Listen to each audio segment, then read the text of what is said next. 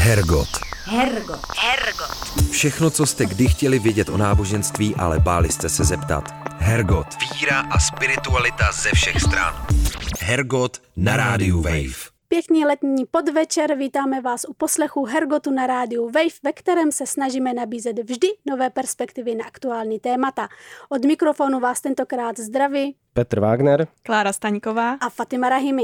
Tento týden například zažívá celá republika vlnu veder. Před vedrem často utíkáme do klimatizovaných tramvají nebo k vodě. Co se ale stane s lidským nitrem, když jde vedru naproti, třeba až na největší poušť světa? I na to se budeme ptát naší hostky Terezy Černohorské. Tereza je bývalá manažerka, zakladatelka projektu Soul Adventure s podtitulem Duše na vlastních nohou a průvodkyně poutníků Saharou. Tereza žije v Krkonoších a se svým mužem organizuje workshopy pro páry, proč lidi na poušť vozí, co se během pobytu na poušti v člověku odehrává a co Sahara změnila přímo v jejím životě, to od Terezy zjistíme už za okamžik. Tereza za námi do rozehřáté Prahy přijela z chladivých Krkonoš, tak doufáme, že nám přinese chladivý vítr i do studia. Ahoj Terezo. Ahoj. Terezo, ty seš mimo jiný zakladatelka projektu Soul Adventure. Tvoji roli v něm nazýváš Soul Guide. V překladu by se dalo říct možná vůdce nebo průvodce duší. Tak na úvod taková jednoduchá otázka, co to je podle tebe duše? Ha, to je jednoduchá otázka, jo. Hmm. To byla trochu ironie. Duše eh, v tom našem chápání je vlastně to tvoje jedinečné místo tady na světě, v tom předivu vztahů, ve kterých se tady na světě pohybujeme. Je to tvoje jedinečné místo v minulosti, přítomnosti a budoucnosti, protože nikdo takový jako ty tady nikdy nebyl a nikdy nebude. Tvoje jedinečné místo i v tom smyslu, že prostě tady máš nějaký smysl a nějaký důvod, proč tu seš, protože v tom geniálním vesmíru a v té geniální přírodě se nic neděje náhodou. A z toho vyplývá i to chápání, že je to ta tvoje jedinečná, hluboká autenticita. To tvoje pravý já, který touží být tady projevený a být tady na tom světě prožitý. Tak jak ty chápeš duše, dá se oddělit od těla? Hele, vlastně pro mě nedá, protože je to součást toho, co tady v tom těle prožíváme. Je to součást toho života. Já si nepředstavuju duši jako to něco, co plyne někde na obláčku mimo tělo, ale představuju si duši jako vlastně tu naší přirozenou, hlubokou, vlastně divokou podstatu, která není civilizovaná, která není naučená, která je prostě niterně naše. No a když teda mluvíme o té Soul Adventure, o tom dobrodružství a o tom guide, o tom vedení, tak kam v rámci Soul Adventure vedete tu duši? No my právě provázíme, my nevedeme, my provázíme lidi k tomu, aby našli ten svůj jedinečný způsob, jak v tomhle životě prožívat tu svoji duši v té každodennosti, v těch vztazích, v té práci, v tom, jak jdeme na nákup, všude, eh, jak žijeme v té obyčejnosti, abychom vlastně byli v kontaktu s tou svojí niternou pravdou, s tou svojí autenticitou. A dá se k tomu takhle jednoduše někoho dovést nebo provést? To rozhodně není jednoduchý, to jsem nikdy neřekla a nikdy neřeknu, protože ta cesta je dlouhá, vede mnoha zatáčkama, vrcholama a údolíma, nikdo z nás neví přesně, kudy provede. A právě proto my jsme průvodci a ne vůdci, protože vůdce říká, já vím, kam máte jít, vím, kudy tam půjdete, pojďte za mnou. Průvodce říká, hele, já s tebou půjdu, mám baterku, mám nějaký vybavení, mám nějaký know-how, ale ta cesta je tvoje. A ty musíš říct, kam půjdem, kdy budeme odpočívat, jak dlouho to bude trvat. Celý je to tvoje cesta, ne moje. A já jdu s tebou. Ty se zájemci jezdíš na Saharu a tam je provázíš. Proč je potřeba za setkáním se svým nitrem, to, co si vlastně říkala, pojmenovala možná duši, jezdit tak daleko? Nejde to objevovat uh, i v lese za domkem? Rozhodně to jde objevovat i v lese za domkem a my z toho důvodu máme i v Krkonoších eh, louku, kam za náma lidi jezdí. Ten můj pocit a ta moje zkušenost je, že potřebuješ kontakt s přírodou, protože ta příroda není civilizovaná a nepodmiňuje tě těma civilizačníma všema podmínkama, kulturníma nastaveníma a tak. A Tady u nás v lese to můžeš dělat, nebo v lese za domem, Ale když pojedeš na Saharu, tak to má několik eh, úplně jiných kvalit. Například tu, že to budeš dělat 14 dní v kuse. To tady v lese za domem nikdy dělat nebudeš, protože prostě pak půjdeš pracovat, zvedneš telefon, podíváš se do něj, a tak dále. Zatímco na té Sahaře tam vstoupíš, zahodíš telefon do ziploku a 14 dní ho nevyndáš. Nemáš vůbec žádný ruchy, vůbec nic tě nevytahuje z toho přítomného bytí sama se sebou a s přírodou. Protože ta Sahara tě k tomu donutí, protože tam jdeš pěšky, sedíš na zemi, chodíš na záchod za Dunu, piješ vodu, jíš beduínský jídlo, spíš pod širákem, prostě seš v tom kontaktu 24-7 a to tady si nedopřeješ. A seš vlastně vyndaná z toho ruchu, hluku a všech těch podnětů, který tady pořád máš. A zároveň jsi odcloněná od všech těch požadavků toho světa, toho manžela, těch dětí, té práce, toho všeho kolem tebe. A tím se můžeš koncentrovat a být dost dlouho v tom doteku té svý hloubky, aby se mohlo něco skutečně stát. Takže to zní tak, že to zásadní je, že se nějak zásadně odpojím od eh, toho svého života, ale furt eh, se mi zdá, že to by šlo dělat na více místech. Tak čím je to přímo poušť jako místo tak, tak výjimečná? Určitě to jde dělat na více místech. Já jsem to dělala i na horách, i jsem to dělala na lodi. Všechny ty prostory, kde seš v přímém kontaktu s přírodou a kde cítíš úplně každou buňkou svého těla, že ta příroda je větší než ty. Protože když seš tady v parku v Praze, tak můžeš mít dojem, že jako to celý ovládáme, jo? že tam ty chodníky, někdo tam sbírá ty psí hovínka, celý je to jako ostříhaný a tak. A člověk má dojem, že jakoby ovládá tu přírodu. Zatímco když seš sama uprostřed pouště a víš, že ta poušť se rozkládá prostě stovky tisíce kilometrů na všechny strany kolem tebe, tak ty si jako uvědomuješ, že jsi úplně nicotná, úplně malá a že ta příroda, když se rozhodne, tak zítra nebudeš nebo za pět minut nebudeš. A najednou je jasný, kde v tom světě stojíš. Je jasný, že jsi maličkej a bezvýznamný a zároveň jsi významný, protože to zrnko písku, každý je taky bezvýznamný. Ale tím, že tam je, tak vzniká celá ta poušť. Ale proč zrovna poušť a ne třeba, nevím, nějaký prales? Pro mě, protože mě tam poušť zavolala a je to moje místo, kde já se cítím doma, což je úplně bizarní, protože já jsem nikdy jako dítě tam nebyla, vůbec jsem k tomu neměla žádný vztah. Prostě souhrou náhod, jestli věříme na náhody, jsem se tam jednoho dne ocitla a když jsem vystoupila z jeepu, tak jsem udělala, tyjo, tady jsem doma a vlastně se tam cítím doma. A mnoho těch lidí, kteří tam přijdou, tak tam tenhle pocit mají. To za prvý. A za druhý, ta poušť je prostě prázdná. Tam není eh, mnoho, je tam vegetace, jsou tam zvířata, ale jich tam málo. Takže je tam ta prázdnota, v který můžeš dobře vidět ten svůj odraz v té prázdnotě toho světa kolem tebe. Protože když seš v pralese, já jsem tam taky byla, tak je tam strašně moc zvuků. Pořád se bojíš, že na něco šlápneš, že na tebe něco vleze. Pořád zkoumáš, jako co je za metr od tebe, slyšíš, je tam toho strašně moc. Zatímco v té poušti je toho strašně málo. A to je úžasný, protože se celá můžeš jako sklidnit a vyprázdnit ten chaos a to, co se odehrává v tvých emocích a v mysli. A vlastně můžeš začít cítit, co je v tobě skutečně pod tím vším každodenním chaosem a, a tím, co jako valíme v tom životě. A ty jsi, jsi vybrala Saharu, protože Sahara je specifická něčím, co ostatní pouště nemají, nebo to byla taky náhoda? To byla taky náhoda. Já jsem prostě eh, jednou přijela do Německa za úplně jiným důvodem a prostě jsem tam najednou koukala, že ten člověk, za kterým jsem jela z úplně jiného důvodu, jezdí na Saharu. A ze mě vyhrklo, já jedu s tebou. A přišlo mi to jako blbost, protože jsem byla zaměstnaná, neměla jsem čas a to, no, zaměstnavatel mě za dva měsíce vyhodil, takže jsem za čtyři měsíce stála na Sahaře. A od té doby jsem se tam prostě tak jako zamilovala do toho místa, že se tam potřebuji vracet. A zároveň prostě to není triviální logistika. Tam musíš mít průvodce, který to tam zná, který mu důvěřuješ, který víš, že když bude nějaká krize nebo problém, že to vyřeší. Protože prostě našinec se v poušti jako neorientuje, ani nemáme jako ty schopnosti se tam jako dobře vlastně o sebe postarat. Takže máme toho beduínského průvodce, který mu absolutně důvěřuju a jezdím tam s ním prostě 15 let.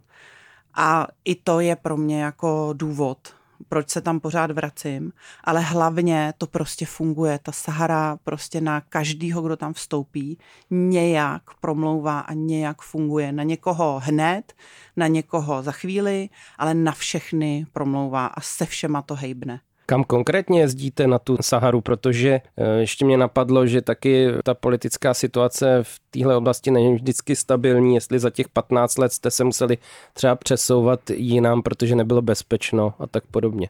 My jezdíme do Tunisu a Tunisko je relativně bezpečná země. Je relativně stabilní, tak jak to v tom regionu stabilní být může. A na té Sahaře, tam, kde my se pohybujeme, tak jako za tu dobu, co já tam jezdím, tak nikdy to nebylo tak, že by tam začalo být pro turisty nebezpečno. Mm-hmm. Tam prostě nejezdějí vůbec žádný jako ozbrojený konvoje kolem turistů, nic, tam se pohybují turisti zcela volně a za těch 15 let já vůbec nevím o žádném incidentu, který by se tam stál.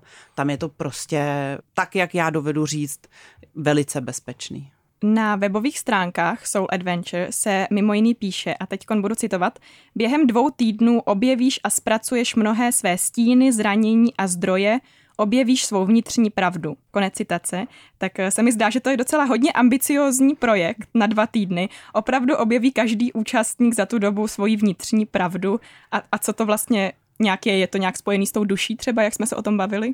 Pro mě je to velmi spojený. Ta vnitřní pravda je vlastně ta naše jako hluboká autenticita, to, kdo opravdu jsem, když nejsem to, co jsem se naučila být. Protože všichni jsme se nějak naučili být někdo chytrej, někdo krásnej, někdo hrozně pracovitý, někdo línej, někdo za každou cenu jiný. Jo, a to jsme se naučili jako děti. Ale vlastně pod tím je něco daleko hlubšího, co v nás je. A můžeme tomu říkat talent, pravda, autenticita, hluboký kvality, duše. A jasně, že za těch 14 dní neobjevíš celou tu pravdu je to prostě další krok na té cestě. Ale když máš jako svoji touhu v tom životě uh, nějak pod, uh, objevovat to, kdo opravdu seš a jak opravdu chceš žít, a nechceš jenom jako reagovat na to, co ti řekli a neřekli a co ti o tobě řekli a neřekli, tak vlastně víš, že ta cesta je dlouhá a ta cesta vede přes mnohý zastavení. A pro mě ta Sahara je jedno z těch velice potentních a důležitých zastavení na té cestě, kde můžeš opravdu věnovat těch 14 dní sama sobě a kde opravdu můžeš nahlídnout nějakou část pravdy. A teď je hrozně důležitý, že my jako průvodci pracujeme s tím, s čím ty jako poutník seš připravená pracovat. My tě nikdy nebudeme tlačit někam, kde zjevně ještě jako nechceš a nemůžeš být.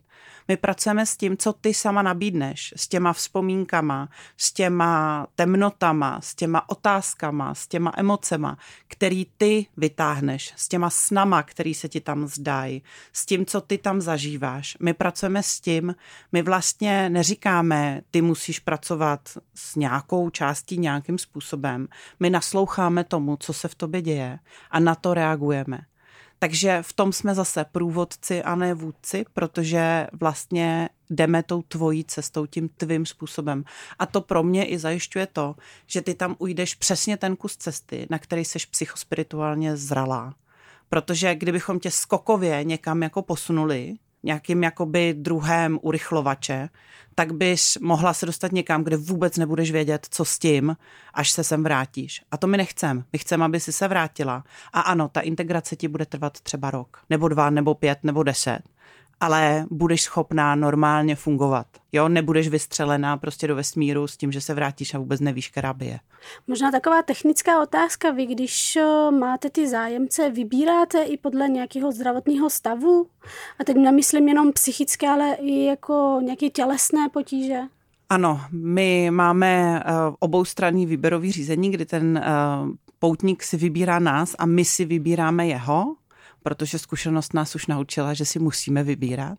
A bereme jenom zdraví lidi, to znamená lidi, kteří nemají psychiatrickou diagnózu A pokud mají nějaký zdravotní problém, jako fyzický zdravotní problém, tak eh, to chceme konzultovat s jejich ošetřujícím lékařem, jestli takovou cestu doporučí, jaký jsou krizový scénáře, jak se máme chovat, jaký potřebujeme sebou léky. My jsme v tom jako velice zodpovědní. Hergot. Hergot. Hergot. Všechno, co jste kdy chtěli vědět o náboženství, ale báli jste se zeptat. Hergot. Hergot na rádiu Wave. Já ještě půjdu k těm možná jemnohmotnějším tématům. Ty jsi sama napsala, že jsi se na poušti potkala přímo s Bohem, což je už docela silný vyznání. Jak to setkání vypadalo? A kdo to je, ten Bůh, který ho lze potkat na Sahaře? Pro mě se to stalo moc krát, ale to první setkání bylo nejsilnější a pamatuju si ho, protože to bylo prostě poprvé v takovéhle hloubce. A tam uprostřed té cesty jsou tři dny, kdy jsi v samotě a v pustu. Kdy seš úplně sám a máš jenom vodu. Tři dny a tři noci.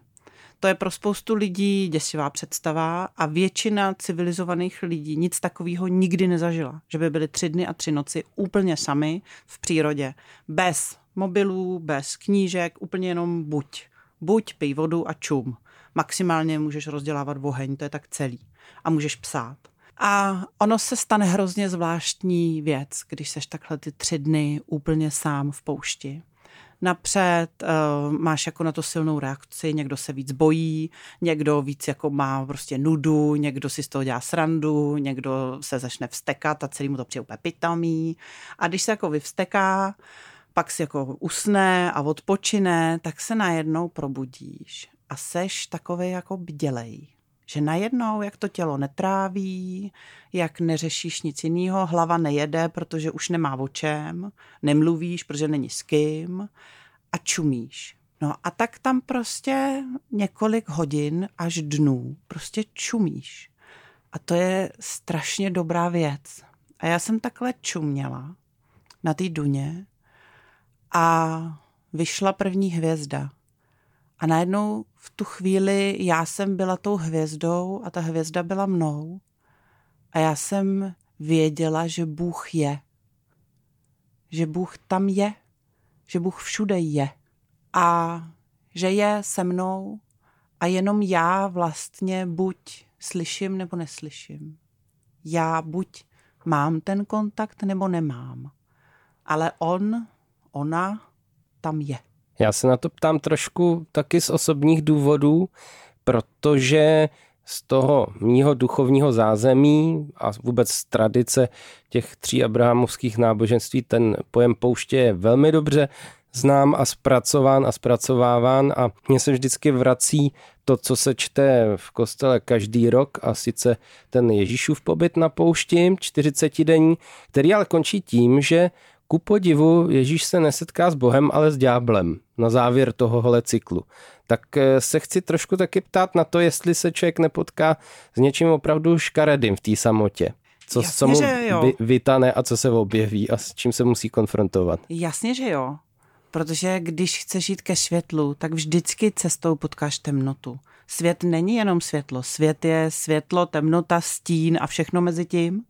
A my když jako toužíme po tom spojení, po té lásce, po tom transcendentním a po tom prožívání toho života naplno, tak to znamená, že musíme obejmout i to temný, i to bolavý, i to, kde se vstekáme, kde cítíme zradu, hněv, strach, všechno. A na té poušti to všechno taky vylejzá. A já myslím, že v tom je ten Ježíšův příběh velice inspirativní, protože on potkává to temný v sobě a skrze to, že se s tím setká a nějak to integruje, to teď říkám já, což je to, co se děje na té poušti, tak se stává celistvým člověkem a potom může jít zpátky mezi lidi do toho lidského obyčejného světa. A to je přesně to, o co nám jde.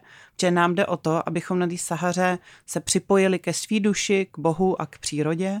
A pak jsme se vrátili tady do toho každodenního světa, odvezli děti do školky, šli nakoupit, něco tvořili, nějak pracovali a byli zase normálníma lidma v té každodennosti. Protože být osvícený sám na poušti, to je strašně snadný. Být osvícený v 9 večer, když už ti dvě hodiny děti nechtějí spát, to je těžký. Potkala ses i ty s nějakou temnou stránkou něčeho? Jasně, s mnoha temnýma stránkama. Jak to vypadalo? Uf, pocítila jsem uh, strašný vztek a strašně jsem se zlobila i na svý rodiče, i na svý bejvalý chlapy, i na svý bývalý zaměstnavatele. Ježíš Maria, jak já jsem se zlobila. Řvala jsem, mlátila jsem klackama, nadávala jsem prostě, to tady nesmím říkat. A byla jsem jako zuřivá. Ale ono, když si dovolíš tu zuřivost prožít, ten strašný vztek, tak vlastně, když ji prožiješ úplně naplno a vyjadříš ji úplně naplno, tak ona může jako se transformovat a vlastně jako rozplynout a tobě se objeví, co je pod tím. A pod tím je třeba smutek. Takže najednou pak vyběhly slzy a já jsem prostě tři dny plakala, protože mi to strašně bolelo, protože ten vztek skrýval vlastně tu strašnou bolest pod tím. A když jako jsem vyplakala to moře slz, tak jako najednou přišlo smíření a přišla radost. A najednou jsem viděla i to krásný, co mi ty rodiče dali, co mi ty bývalí chlapy dali, co mi ty zaměstnavatelé dali. A vlastně jsem mohla vidět i to krásný. Ale stalo se to díky tomu, že jsem byla ochotná cítit a plně prožít i to hnusný. A ten Bůh se objevil předtím nebo potom? To by mě zajímalo.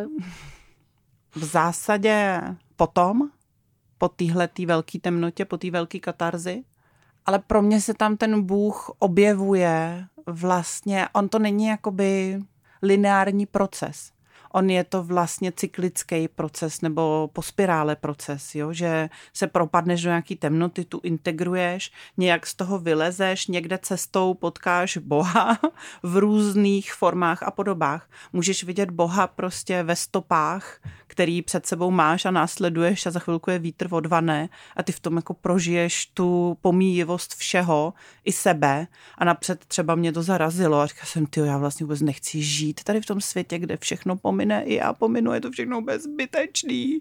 A tři dny jsem plakala nad tím, že je to všechno bezbytečný. A pak jsem najednou pocítila, jak je to jako úlevný protože taky všechny moje chyby pominou, všechny ty těžké věci pominou, všechno hnusné, co jsem komu řekla, pomine, protože všechno pomine a zase se to změní a zase to ten vítr odvané a zase bude ta čistá poušť. Ale to je vlastně jako ten smysl pro mě a je to i ten smysl toho kontaktu s tím božským, s tím, co nás přesahuje, protože tam vlastně najednou nejsem tak strašně důležitá a ty moje dramata a ty moje emoce jako v tu chvíli jsou strašně důležitý, ale když kousek vylezu, tak vlastně nejsou tak důležitý. A to je úlevný. Ti lidé, se kterými tam jezdíš jako průvodce, co tam většinou na té poušti hledají? S jakými očekáváními tam jezdí? Hele, většinu lidí do té pouště přivede nějaký druh krize. Buď mají problém v partnerství, nebo mají problém, že jim to jako všechno klapé, ale oni se v tom vůbec necítí dobře. To je docela častý. Mm-hmm. Nebo mají pocit, jako, že jsou nějak jako ube mimo, že jako všecko je správně, ale já tady nejsem správně prostě. Jo? Nebo mají nějakou krizi pracovní, vyhořeli, nebo prostě 20 let budovali biznis a teď zjistili, že už tak vůbec nechtějí prostě a nevědí vůbec, co s tím, že na nich závisejí, že jo? rodiny, spolupracovníci, všechno. Nebo uh, se jim to prostě nějak rozpadlo, třeba věřili ve svůj, ve svůj jako vztah a partnerství a najednou zjistili, že prostě si tam představili něco, co tam vůbec není. A najednou celý ten balónek prostě puf, prasknul a oni tam sedějí nad troskama svého dokonalého vztahu a vůbec nevědí, která je. Takže většinou je to něco takového, co člověka do pouště přivede, protože eh, to je vlastně to správné místo, na to se začít ptát když je někdo jako celý úplně v pohodě, tak vlastně nebude investovat dva týdny svého času a nemalou částku a vlastně jakoby ten velký nekomfort a to, že musíš projít tím strachem z pouště a z toho, že jdeš do úplného neznáma, když vlastně tě nic jako netlačí. No a s čím pak potom odjíždějí? Odjíždějí třeba s tím, že se rozhodnou nechat rozvést, nebo změnit kariéru, nebo třeba uvěří v Boha, nebo jaké jsou pak ty důsledky těch 14 dní? Hele, a těch 14 dnů má svoji jako linku, kdy vstupuješ, naučíš se být v poušti, nějak se dostáváš do kontaktu se sebou a s pouští a s tím hlubokým vyvřou ty těžkosti, pak jdeš na ty tři týdny do samoty, pak vylezeš, integruješ ty tři dny v samotě a pak vlastně to integruješ, přemostuješ do toho každodenního života. A někdy tam v té integraci jako už je ti jasný, že něco prostě nechceš ve svém životě. Jo? Zažila jsem klientku, která prostě, když jsme jako psali to, co, jako, co jsou ty výstupy, které víme, tak napsala prostě odcházím z práce, rozcházím se s přítelem, stěhuju se pryč z Prahy, odjíždím do Španělska ke koním, protože to jsem vždycky chtěla nazdar. A přijela a během týdne to všechno udělala a odjela. Stalo se. Viděla jsem lidi, kteří prostě došli k nějakému jednomu rozhodnutí, jako řeknu svý ženě, že to s ní prostě teď mám hrozně těžký. A to bylo celý. Viděla jsem lidi, kteří tam udělali rozhodnutí jako hele, už chci tu firmu prodat. A pak jim to trvalo deset let, než ji prodali, protože samozřejmě ta realizace potom v tom hmotném světě trvá, všechno trvá, že jo, dítě než vyroste trvá prostě. Takže to, co se jako podle mě tam stane každému, je, že se nějak hluboce dotkne té svý pravdy, toho, jako co opravdu chci a nechci, v nějakých tématech, rozhodně ne ve všech a navždy, ale v nějakých tématech. A zároveň se dotkne nějakého druhu síly, který pramení z toho, že seš opřená o Boha a o přírodu a o tu svoji hlubokou podstatu Protože když nejseš opřená, tak seš dost nejistá. A každý, kdo ti řekne, hele, to je blbost, nebo to nedělej, tak uděláš, no to je asi blbost, tak to nebudu dělat.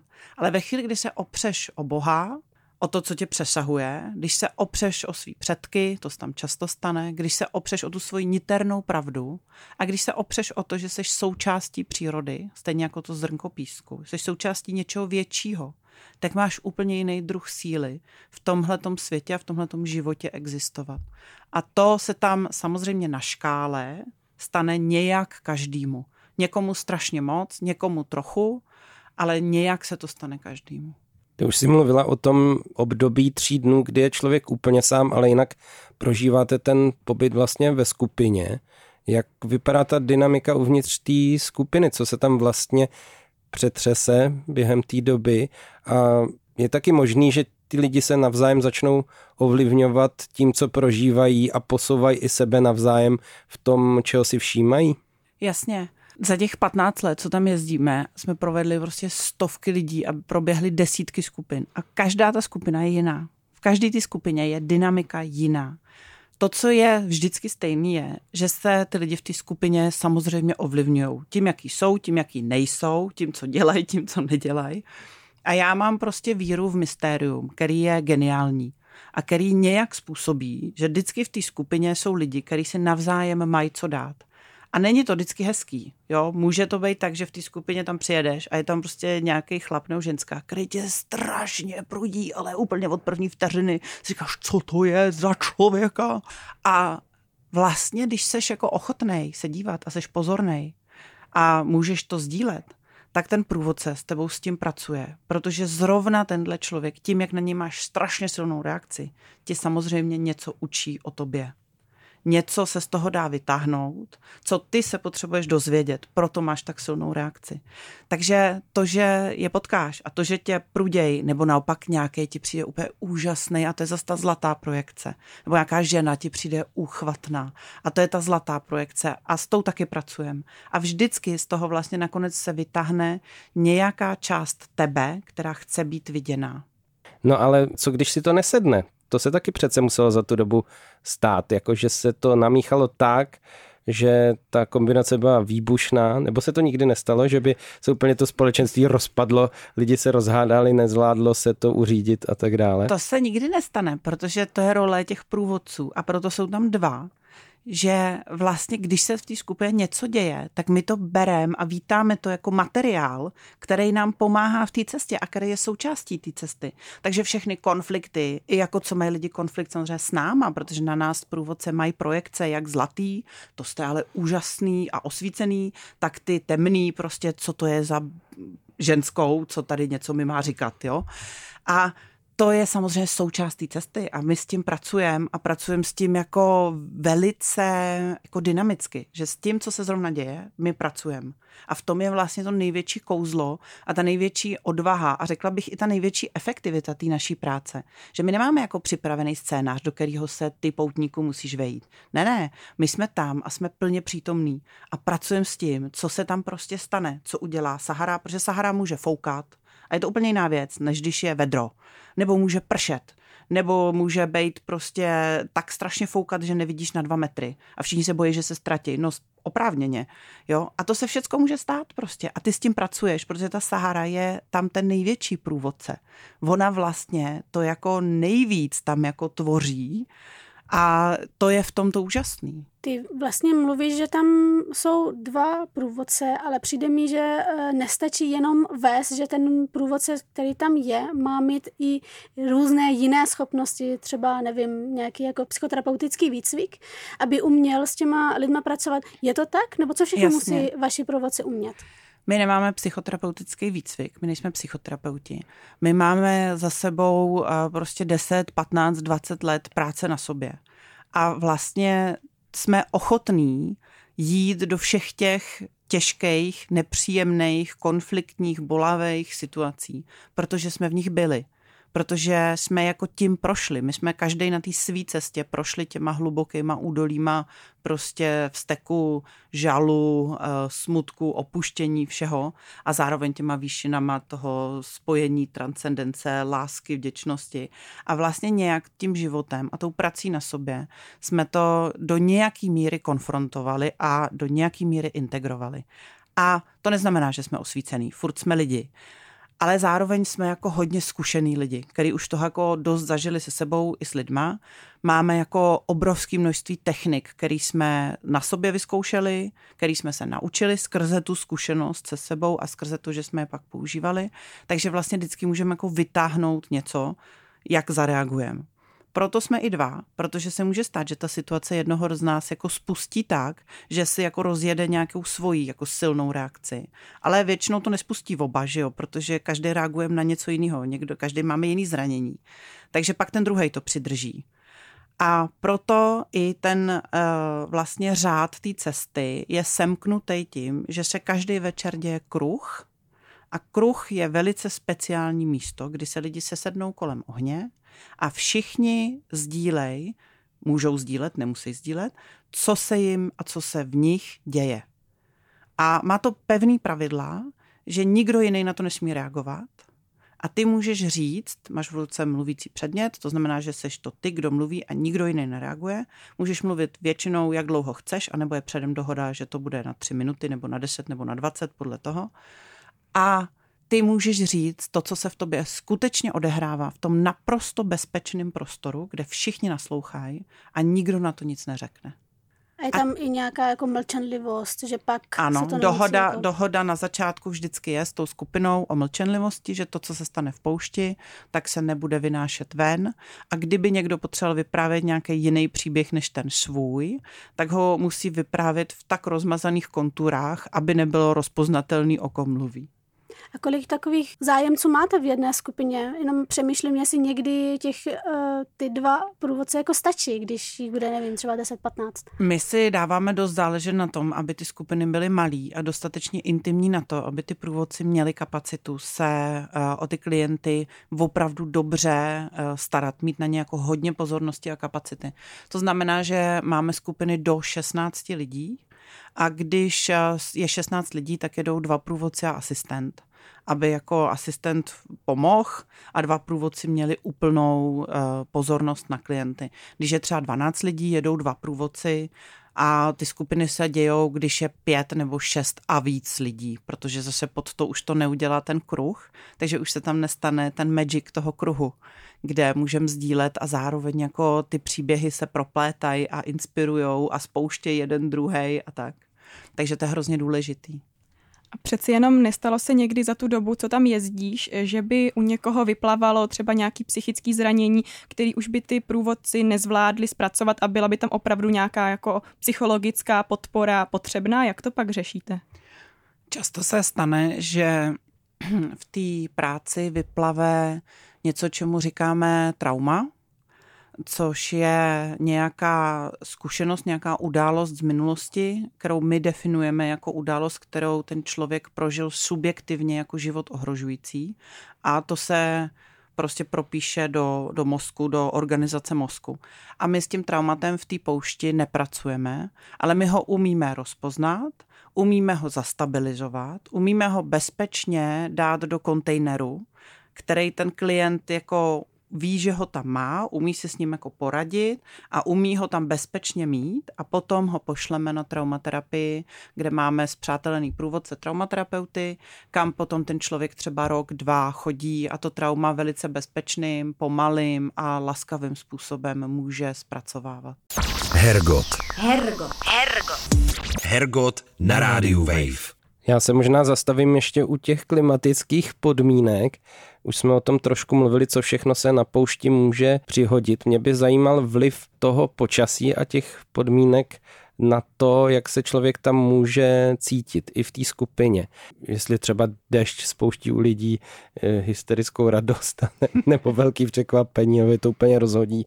Jak už jsme mluvili i o bouři, kdy není vidět třeba na krok, že je tam ten strach se ztratit. Co tam všechno může nastat a co vlastně všechno za počasí na člověka čeká na Sahaře. Člověk by čekal jenom to vedro, případně zimu v noci, ale je to asi pestřejší. Je to pestřejší a e, v podstatě za těch 15 let jsem pochopila, že můžeš čekat úplně cokoliv a i to naprosto nečekaný. A to je základ, protože já, když jsem měla na svoji první samostatnou cestu, tak jsem e, pyšně prohlásila, pláštěnky si neberte, na Sahaře přece neprší.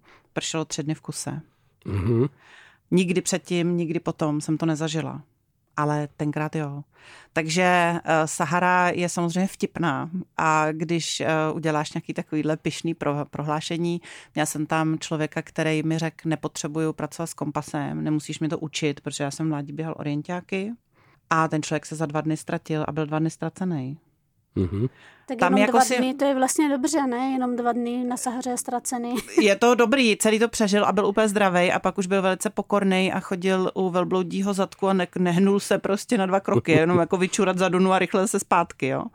Ale tam opravdu jako je to hrozně rychlý, jo. Dej pozor, co vyslovíš, protože ona to slyší a může se stát jako fakt úplně cokoliv. Viděla jsem poušť prostě rozkvetlou, protože pršelo Viděla jsem jako voňavou a růžovejma květama prostě rozkvetlou do úplného zázraku, slzy ve očích všichni, úplně hotový, prostě co to je za ráj. Viděla jsem poušť eh, krutou, kdy prostě fakt jako foukalo a foukalo a foukalo. A to je fakt nepříjemný, když jako fouká prostě 4 dny, 5 dnů, 6 dnů, 7 dnů a ty furt máš plný oči písku, tak prostě je to nepříjemný. Chlapi, když byli na 40 dní v poušti, protože můj muž a chlapi jeli na mužskou cestu na 40 dnů, paradoxně v době, kdy uh, vypuknul covid, takže oni byli uprostřed pouště, když vypuknul covid, oni tam byli už 14 dní a ještě měli před sebou 4 týdny. Takže oni se jako vrátili do úplně jiného světa, než z kterého odjeli a vůbec o ničem nevěděli, že jo? protože tam se jako nic nedělo tak uh, těm foukalo prostě z těch šesti týdnů, co tam byli, tak jim foukalo prostě jako tři týdny a bylo to jako ostrý, jo. Může být strašná zima, já jsem byla jednou prostě na Vánoce, na Silvestra a fakt byla zima, prostě ráno byla zima, večer byla zima, jenom přes poledne bylo tak jako teplejš a jasně, že na to nějak reaguješ, na ty podmínky. Někdo to snáší úplně v pohodě, veme si mikinu a nic a někdo jiný je z toho jako úplně hotový a na nervy. Jenomže to, že je z toho hotový a na nervy, tak je vlastně součást toho procesu, protože jeho ten nekomfort vlastně krekne z těch jeho jako zab proběhlých obran a způsobů fungování. Takže moje odpověď by byla, hele, eh, každý tam dostane přesně to, co potřebuje prostě. I od toho počasí, i od té pouště, i od toho, že se ztratíš nebo nestratíš, i od toho, že tam přijede někdo, kdo tě hrozně prudí nebo ne. Mě prostě jsme jeli natáčet film, tak eh, v Paříži ztratili tašku s oblečením. Já jsem jela jednou v životě natáčet film Nakoupila jsem si na to samozřejmě troje šaty, protože poprvé a nejspíš naposledy v životě jedu natáčet film a prostě v Paříži mi to ztratili, takže já jsem tam byla celou dobu v pučený mikině mýho manžela a v jedněch legínách, který jsem měla na sobě v letadle prostě a to bylo celý. A byla jsem v pátém měsíci těhotná a prostě jsem to tam musela absolvovat jako v pučených věcech, jo. No vtipná prostě, ona je fakt vtipná. A to mě vede trochu k jedné otázce, jestli je pro tebe poušť až nějaká jako personifikovaná. Ty o ní trochu mluvíš, jako že ona na tebe volá, ona ti něco zařídí, tak eh, jako co pro tebe ta pouště? Je to až nějaká jako vědomá osobnost? Osobnost to není, ale je to bytost. Pro mě pouště je bytost. Já vlastně vnímám jako i stromy jako bytosti, i zvířata jako bytosti, který prostě mají nějaký druh, nějaký druh vědomí a nebudu se moc pouštět do diskuze o tom, jaký, ale nějak jsou živí stejně jako my a patří do toho stejného světa. Já vlastně jakoby niterně potřebuju jako překračovat to oddělení člověka od přírody, kde člověk má pocit, že je pánem tvorstva a svět pozoruje. A já říkám, tak to není, my jsme součástí toho světa. My jsme se z něj zrodili, my ho potřebujeme, abychom ještě za minutu žili, potřebujeme vodu a vzduch prostě a to je součást světa. Ale potřebujeme ho i emočně, i psychospirituálně. A vlastně nutně potřebujeme chápat, že k němu patříme, protože pak nejsme osamělí, pak nejsme ztracený. Protože když víš, že patříš i k tomu mravencovi, i k tomu písku, i k tomu stromu, i k tomu ptákovi, i k tomu velbloudímu bobku, tak nejseš sama na světě. I když zrovna žádný z těch kámošů a chlapů tě nechce prostě. Tak nejseš sama na světě. Eh, na těch vašich webových stránkách jsem se dočetla, že pobyt na poušti na 21 dní stojí 45 tisíc plus DPH plus ubytování a letenka. To znamená třeba 100 tisíc jsem tak odhadla se vším všudy by to mohlo není, být? No, není to 100 tisíc, je to míň. Je to asi 75 nebo tak. Mm-hmm. Tak stejně mě zajímá, jak jste vlastně tu cenu stanovovali a jestli jste mysleli na ty, co si to třeba nebudou moc dovolit, protože těch bude, předpokládám, hodně. Mm-hmm. Hele, eh, ta letenka a eh, práce beduínů a jídlo a transfery, to je prostě nějak daný a nám zase přijde fér prostě za tu práci platit férovou cenu, protože ty lidi pro nás prostě pracují, jsou tam s náma 14 dní v kuse, jsou pryč od rodin a my jsme pro ně jako důležitý, protože oni samozřejmě žijou z toho příjmu od těch západáků a my jsme prostě západáci. Takže tam platíme férové ceny a je to takhle prostě a to lektorný je 45 tisíc, což když je to na 21 dnů, tak je to co 2000 něco na den, jo. Což jako na to, že se ti někdo věnuje 24 hodin denně, fakt jako není moc a my prostě jako tu práci děláme jako celou bytostí. Můj muž tam jezdí, teď když já jsem měla malinký děti, tak on tam prostě jezdí. Jezdí tam na tři týdny nebo někdy dvakrát dva týdny, jednou tam byl na 40 dnů, takže on tam je prostě jako 40 dnů, to je 6 týdnů v poušti. Já jsem sama doma s dětma. Prostě my tomu jako fakt dáme hodně a přijde nám jako fair za to dostat prostě férovou cenu. A ty 2000 na den za lektora se mi jako nezdají, za lektory, za dva lektory, se mi vlastně vůbec nezdají jako moc. Možná ještě z druhé strany té oblasti peněz, protože i ze Sahary se stává taková jako populární destinace v určitých kruzích. Eh, jak se vyrovnáváte třeba s potenciálním přívalem těch lidí, kteří to vidí jako nějakou jinou formu turistiky. Třeba to při tom pohovoru se daří odhalit a včas odfiltrovat.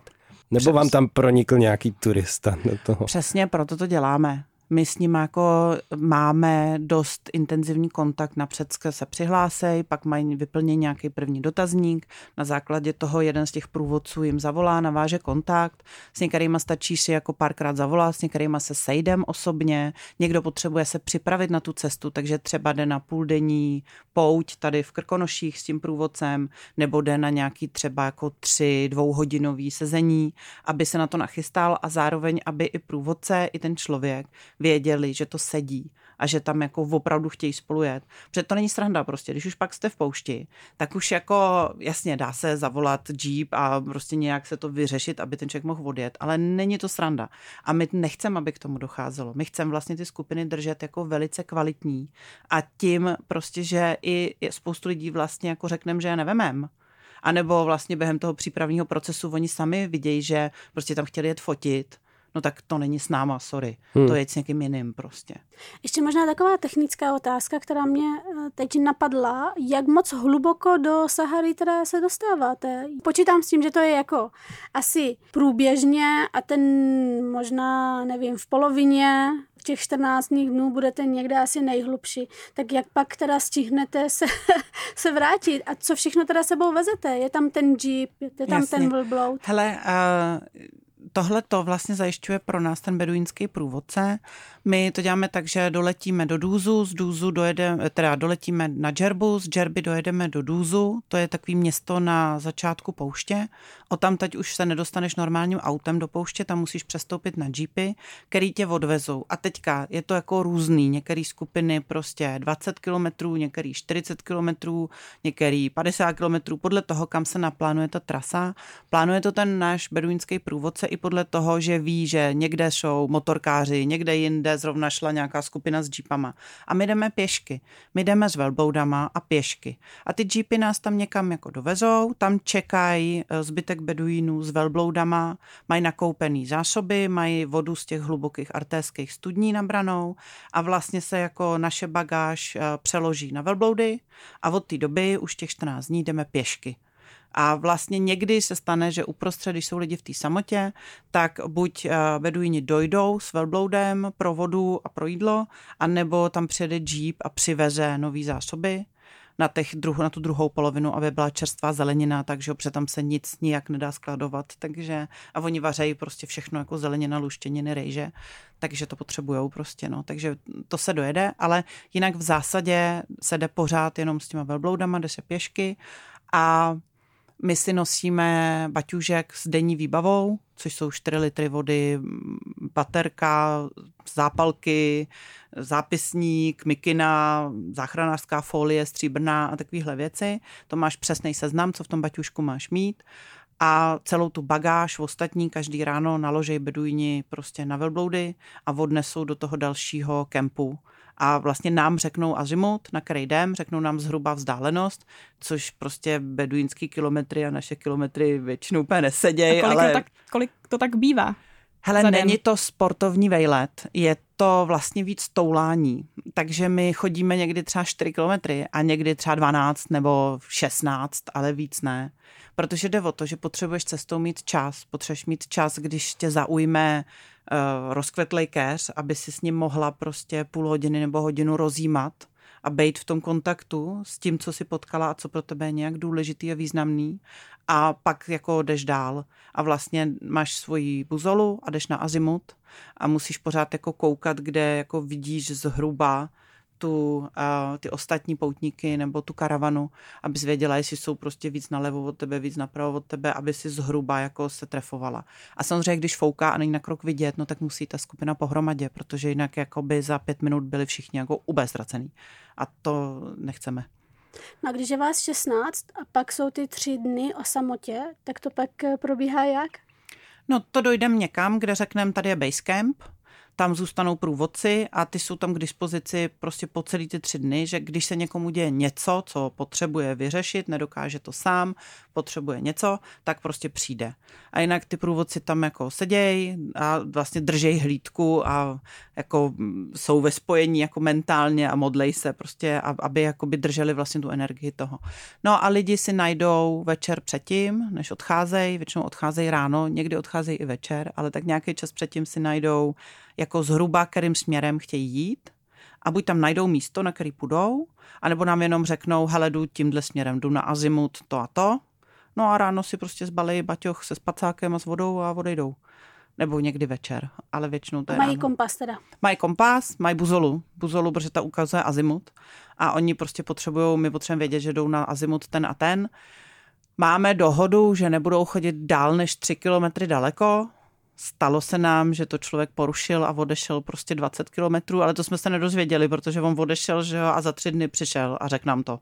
Ale to je prostě, ta cesta není jako školní výlet. Ta cesta je prostě, má, má formu expedice a my ty, ty poutníky vlastně upozorňujeme na to a i to podepisujou, že ta cesta má charakter expedice a oni dělají svoje vlastní dospělé rozhodnutí a musí nést odpovědnost za to, jak se tam chovají. A když se někdo rozhodne jít 20 km někam, tak jako je dospělej. Dobře, je to tvoje riziko, je to tvoje potřeba, OK. No a už se stalo, že tam byl zranění nebo že někdo onemocněl, když třeba něco přehnal? Ne. Nikdy. Ale jsou tam 15 hadí, let se to nestalo. jsou tam štíři. Jsou. Mm-hmm. Jsou. Tady jsou taky zmije. No. Ale nikdy se to nic úplně nestalo. nepotkáváte zmijí třeba. No u nás v jako Krkonoších třeba jo. A, a hele, on tam jako nesedí štír a had, který by číhal, až půjdou kolem český poutníci. To tak jako není. A to jsou jako hrozně plachý zvířata, který v zásadě chtějí utéct.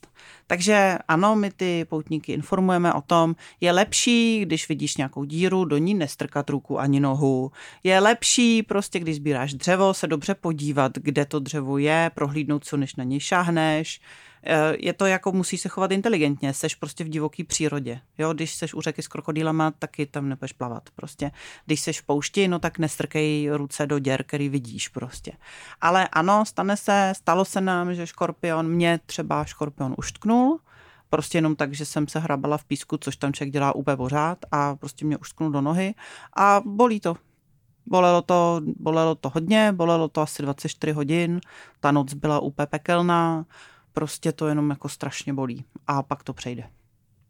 No. Je to jako, že na vosu taky můžeš mít prostě eh, reakci, která tě zabije, ale je to dost nepravděpodobný. Tak na škorpiona taky můžeš mít reakci, která tě zabije, ale je to dost nepravděpodobný. Kromě Sahary pořádáš eh, taky takzvaný setkání z duší na Janovický louce v Krkonoších. Co můžou nabídnout člověku Krkonoše, co poušť nemůže? Je to blíž? Takže snaží cesta. Je to rozhodně menší bariéra, protože prostě tam můžeš jet na dva dny nebo na tři dny a nestojí tě to 70 tisíc, ale výrazně míň. My máme roční programy, protože nám jde vlastně o to, abychom jako tu ty lidi podpořili v té skutečné změně. My neděláme jako takovou tu jako zážitkovou turistiku, že jako pocejtíš něco báječného a pak zase jako jdeš zpátky do svého života stejného, jako byl. My vlastně stojíme o to, aby ty lidi s náma mohli projít k nějaký jako kvalitativní změně svého života. No a tak můžeš přijet takhle na víkend na louku, tam zažiješ ten třídenní workshop a vlastně můžeš zjistit, jestli tě to baví nebo ne, jestli ti to rezonuje nebo ne, jestli ta změna, kterou my nabízíme a ten způsob, který nabízíme, ti dělá dobře nebo ne. A když jo, tak prostě se s náma pak vydáš buď na Saharu, anebo na ten roční program, kde jezdíš vlastně na louku za náma, kdy zase sedíš večer u ohně, spíš ve stanu, sprchuješ se studenou vodou prostě a je to jako nádherný místo, kde seš prostě 24-7 venku nebo 7 ne, 24, 3 třeba, seš venku a seš v kontaktu s přírodou. A to je prostě hrozně důležitý pro toho no, dnešního člověka. A ten proces té roční cesty je samozřejmě pozvolnější, pomalejší, jo, protože jedeš na víkend nebo na prodloužený víkend a do Krkonoš. Nejedeš na 14 dní nebo 3 týdny nebo 6 týdnů na Saharu. Prostě je to jako pozvolnější cesta, kterou cestou stíháš víc integrovat. Ta Sahara je jako větší intenzita, větší kus, který pak prostě rok nebo dva integruje. Nakonec možná taková otázka aktuální do budoucna, kdy vyrazíš do pouště a těšíš se? No, teďka na podzim jedou dvě skupiny a to jedou moji kolegové a kolegyně, kteří jsou skvělí průvodci a já s ním o tom, že bych jela na jaře, ale ještě to není úplně jistý, protože mám tři malinký děti a musím poskládat eh, celý tým lidí, aby zastoupil mě na těch 14 dnů, kdybych byla na Sahaře. Takže když se to podaří a ten tým lidí se mi podaří poskládat, tak bych jela na jaře. Když ne, tak pojedu prostě, až to děti umožnějí a do té doby tam uh, pořád jezdějí a i se mnou pojedou naši průvodci, kteří jsou úžasní. A teď tam jezdějí šest let prostě bez mě, protože já šest let rodím děti. Že? Mm. Takže tu pochodeň dál prostě teďka nes můj muž Martin a Bohdana a Elena a Michal a jsou skvělí. Každý úplně jiný, každý úplně kouzelný ve svý jako vlastní kvalitě. A v tom je to kouzlo, že i ty klienti, i my můžeme jako prožívat tu svoji vlastní kvalitu, tu svoji niternou pravdu, která je u každého úplně jiná. A pak je ten svět krásný, barevný, různorodý místo, kde každý může být sám sebou a nikdo není kopie někoho jiného. Terezo, mi přejeme, ať to na jaře vyjde a děkujem za to, že jsi nás navštívila v Hergotu. Všechno dobrý. Děkuju. Ahoj. Ahoj. Ahoj, ahoj. Hergot. Hergot. Hergot. Hergot na rádiu Wave. To byla Tereza Černohorská o poušti a putování pouští pro Hergot Rádia Wave a já musím říct teda, že mě to docela namotalo na to téma putování. Na to a téma, namotivovalo? Eh, taky trošku namotivovalo. Vzpomněl jsem si, že bývala taková příležitost putovat přes poušť, teda ve skupině farářů, to je trošku jako riskantní, ale eh, se čtením žalmů, že mě to zaujalo, je to teda v judský poušti, to je trošku pouštinné charakteristiky, ale skoro si říkám, že bych do toho mohl jít aspoň jednou za život. To je dobrý nápad a já teda musím ještě dodat, že z dneška ještě sebou nesu to, že je hrozně důležité naučit se být sám se sebou. Hmm, to s tím mám problém, no, to je pravda. A to jídlo vynechat taky tomu asi docela pomáhá, tak to je taky možná A s tím mám taky problém. motivace další. pust. No takže jsme objevili, co nám vlastně v životě chybí nebo přebývá. Pokud vy jste taky na něco zajímavého přišli, tak nám napište určitě do komentářů. Každopádně se mějte krásně a příští týden zase v 6 hodin večer v neděli na rádiu Wave Hergot. My a vy. Ahoj. Ahoj. Ahoj. Hergot. Poslouchejte podcast pořadu Hergot kdykoliv a kdekoliv. Více na wave.cz lomeno podcasty.